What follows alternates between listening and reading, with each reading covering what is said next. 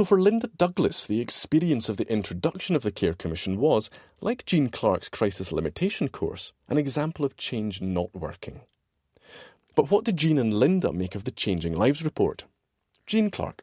My first impressions, I was very enthusiastic. I thought, oh, there's going to be lots of good changes going on here. I thought it was good.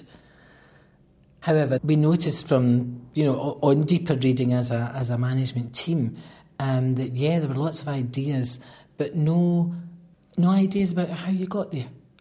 You know, we should have better social inclusion. Young people need to become better citizens, and you know, great, yes, that's what we want. That's what, how do we do it? There were no answers. The people who wrote the report, though, would surely say that what they wrote were a series of aspirations, and how you got there was down to the people implementing the report, social workers like yourself. What's wrong with that? There's good and bad in that. Um, good in that it leaves workers with the autonomy to actually achieve these things, and, and that's very good.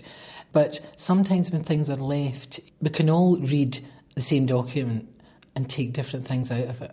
So confusion arises then because I think, well, I think it's saying this, oh no, I think it's saying that. And then you get into debate, and debate takes time.